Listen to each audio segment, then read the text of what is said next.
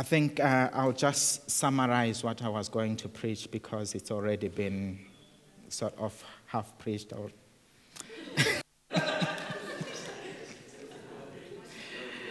Um, Alexia, you, you've kind of preached. you've kind of preached uh, most of my sermon. and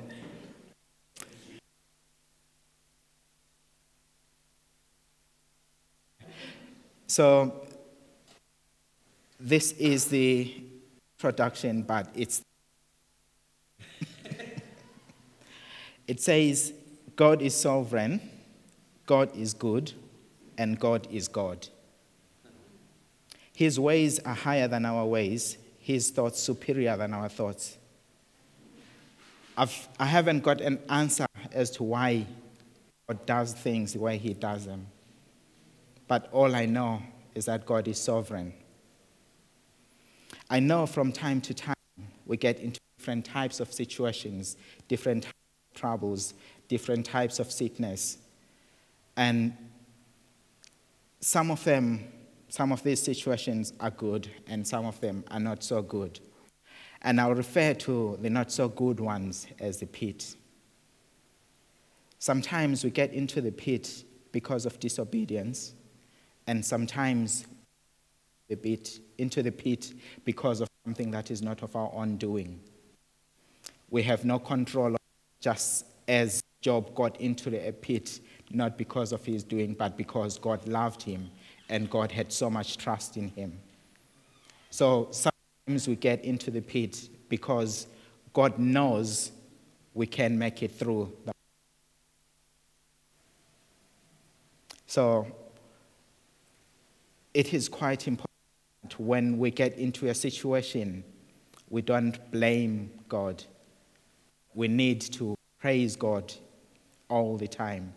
We need to worship Him and thank Him.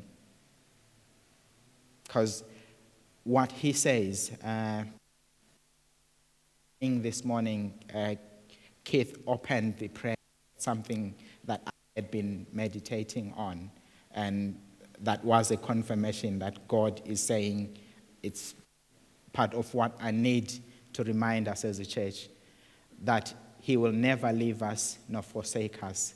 He is with us all the time.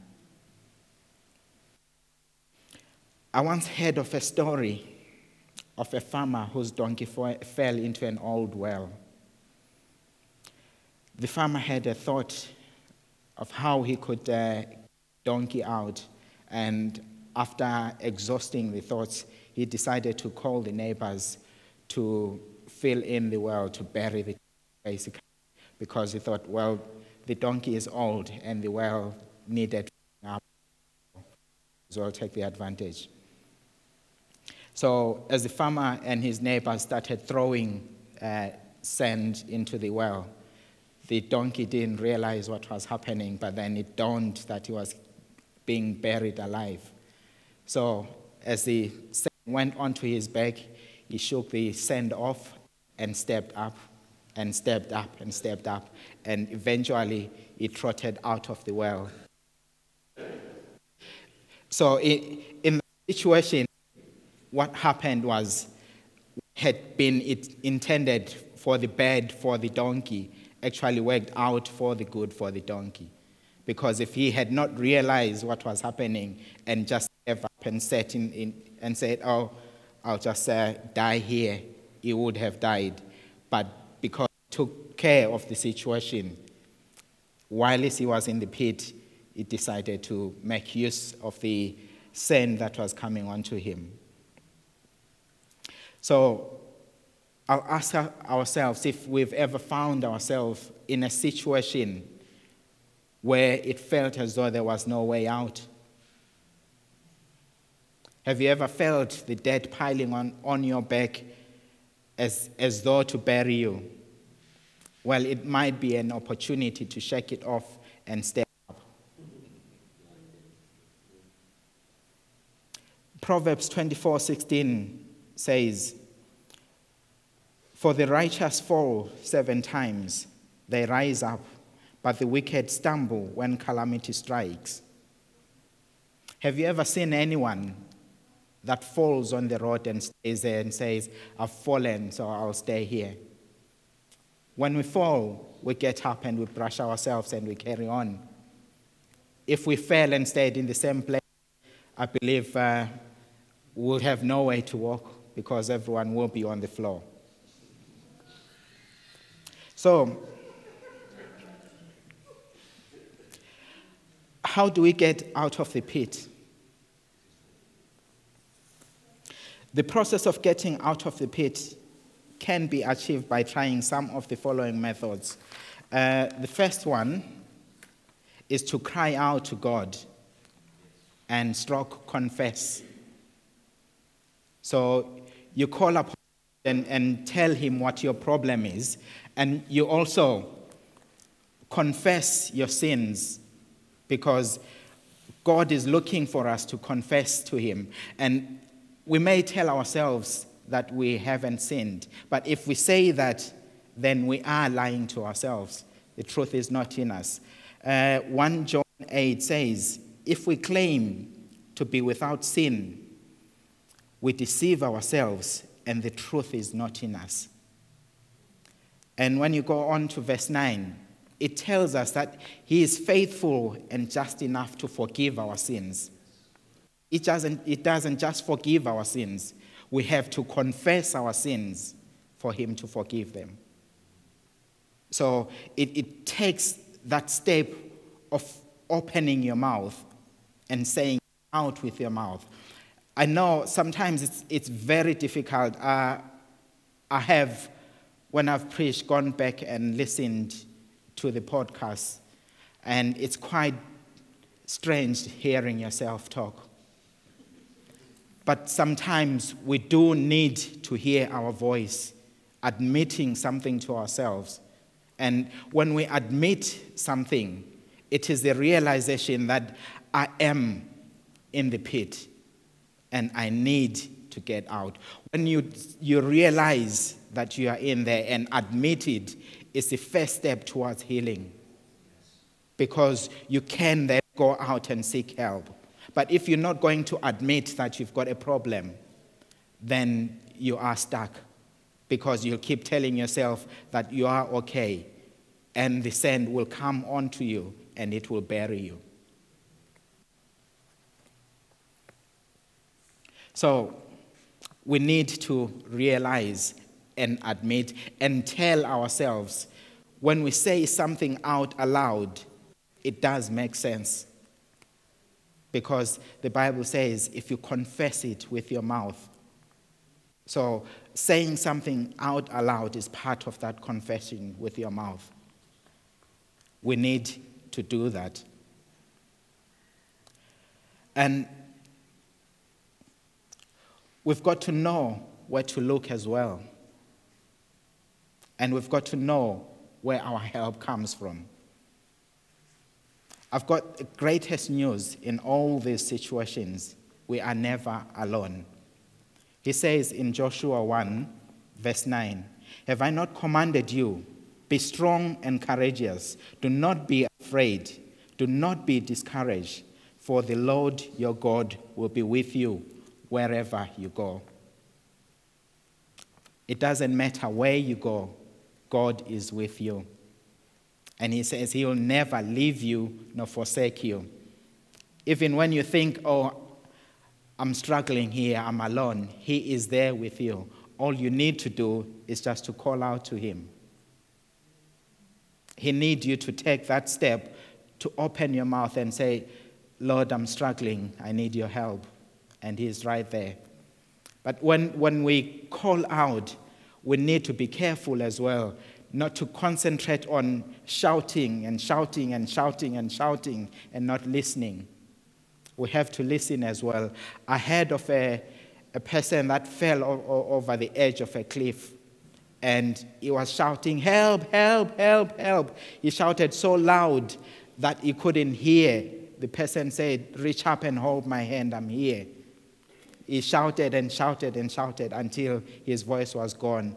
that was when he got to realize there was someone offering help, a helping hand. So when we cry out, we need to cry out, stop and listen to what God is saying to us. Because if we concentrate on crying, we will miss out on what God is telling us what to do. And part of that crying out to God is inquiring to God as to do you want me to do this? Do you really want me to do this? Uh, David inquired of the Lord uh, after uh, they had been defeated. And the Lord said, Yeah, go after them and you will overtake them. He went after them and he recovered everything. So it is very important that we inquire of the Lord. Yeah. And um,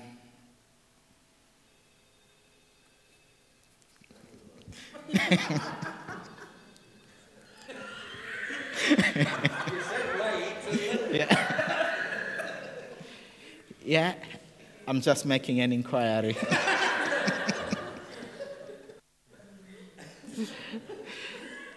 so, I say the, the greatest news is I might be going through challenges, but I know that the Lord is there with me.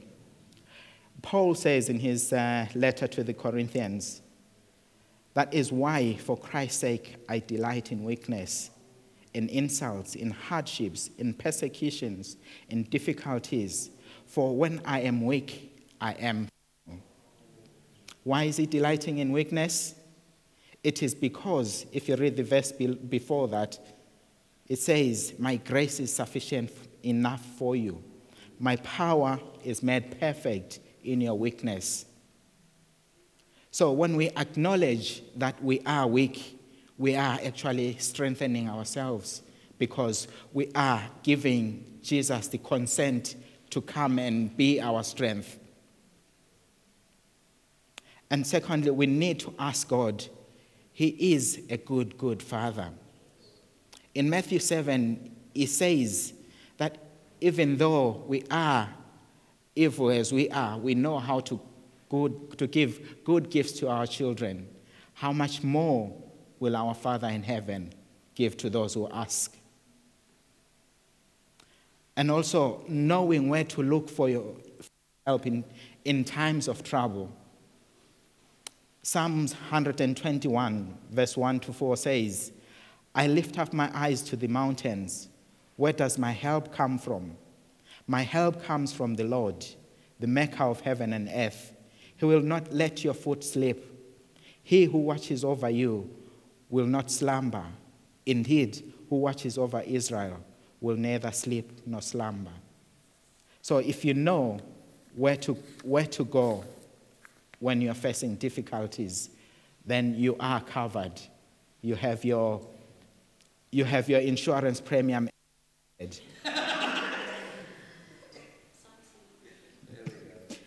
Yeah.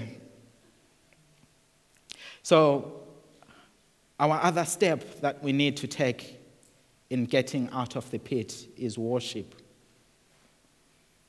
Worship is one of the greatest things that pleases God.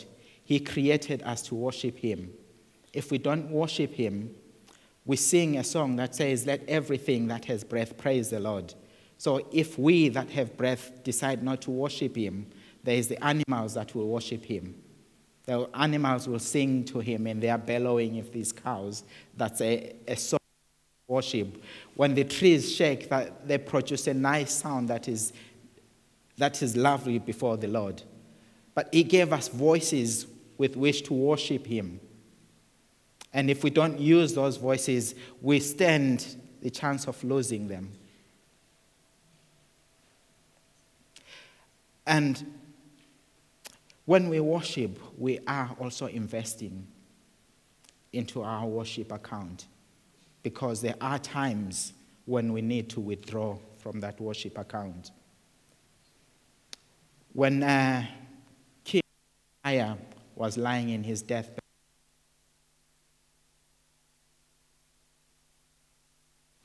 he had an opportunity to withdraw from his account.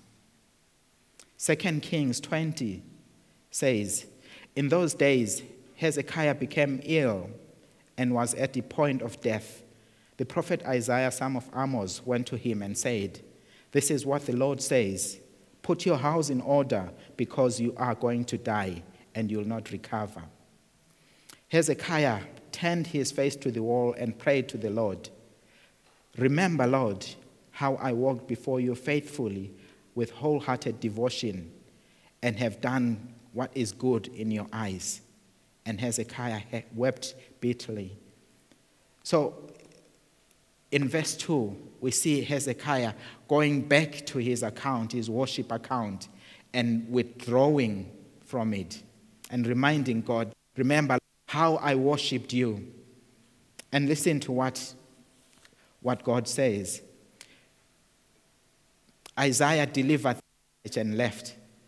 Before he was even out of the yard, this is what the Bible says. Before Isaiah had left the middle of the court, the word of the Lord came to him Go back and tell Hezekiah, the ruler of my people, this is what the Lord your God says. I have heard your prayer and seen your tears. I will heal you. On the, day, on the third day from now, you'll go up to the temple of the Lord I will add 15 years to your life, and I will deliver you and this city from the hand of the king of Assyria. I will defend this city for my sake and for the sake of my servant David. So, because Hezekiah had worshipped the Lord, because he had dedicated time, he had spent time with the Lord, it was time in, when he was in this pit that he went to the Lord and withdraw from his, his worship account. And he was granted 15 more years. So when we worship, when we worship, we build that account, we build a relationship with God. It was through worship that the walls of Jericho came down. It was through worship that the 12 disciples were filled with the Holy Spirit in the upper room when they were praying.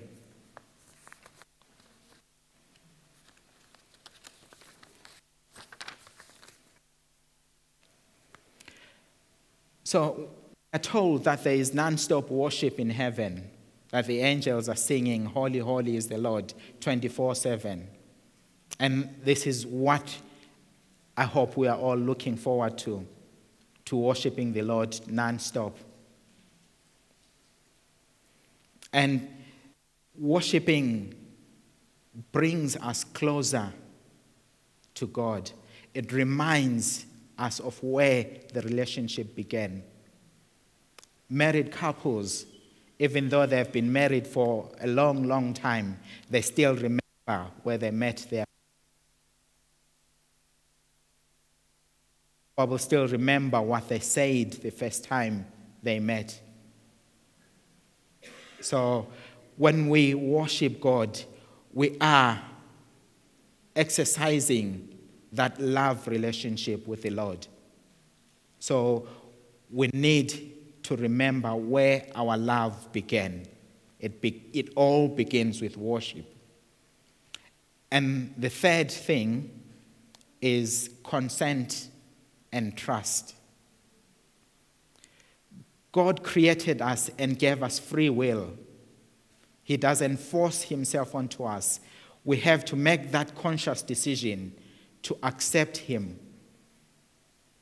When we accept Him as our Lord and Savior, we are giving Him consent. We are saying, Lord, let your will be done over our will.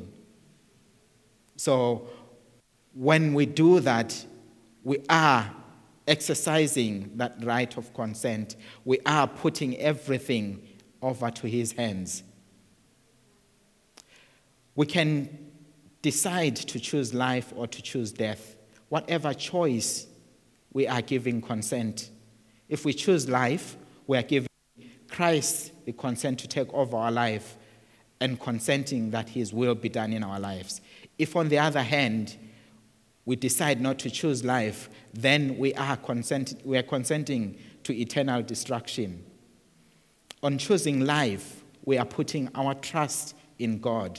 Jeremiah 17:7 7 says, "But blessed is the one who trusts in the Lord, whose confidence is in him. There will be like a tree planted by the water that sends out its roots by the stream. It does not fear when the heat comes. Its leaves are always green. It never worries in a year of drought. It never fails to bear fruit." So, by giving your life over to Christ, you are actually getting yourself rooted into that tree of life. You are getting yourself rooted into that river of provision. It doesn't matter whether it's spiritual or physical provision, God provides for whatever we need. Whatever we ask and believe, He provides. And Romans 10 11 says, the scripture says, No man who believes in him, who adheres, who relies or trusts in him, will ever be put into shame or be disappointed. So when we put our trust in him, we are confident that we will not be disappointed. We are confident that we will never be let down because our God is a true God. And the Bible tells us that it is impossible for God to lie. So, what he tells us in the Bible is the truth, and that cannot be changed. So, what would you rather do? Depend on your own strength and strive to live in the Lord and thrive. I choose the latter, trust in the Lord and thrive. As a closing statement, I just want us to remember that God is always, is always, always with us. And He says, Ask and it will be given to you.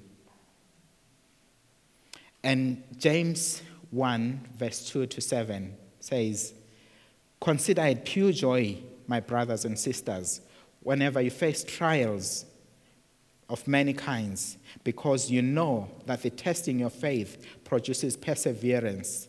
Let perseverance finish its work so that you may be mature, complete, not lacking anything. If any of you lacks wisdom, you should ask. You should ask who gives generously without finding fault, and it will be given to you. But when you ask, you must believe and not doubt, because the one who doubts is like a wave of the sea, blown and tossed by the wind. That person should not expect to receive anything from the Lord. Such a person is a double minded and unstable in all they do. Whatever we ask, we need to give that we have received because when we ask, we ask and believe, we have received. But if we doubt, we are like a wave that is being tossed. And I want us to remember that sometimes that pit is there to bring you joy. It's there to bring you closer to God and to help you reposition yourself. So inquire of the Lord. David did in Samuel, and God told him to.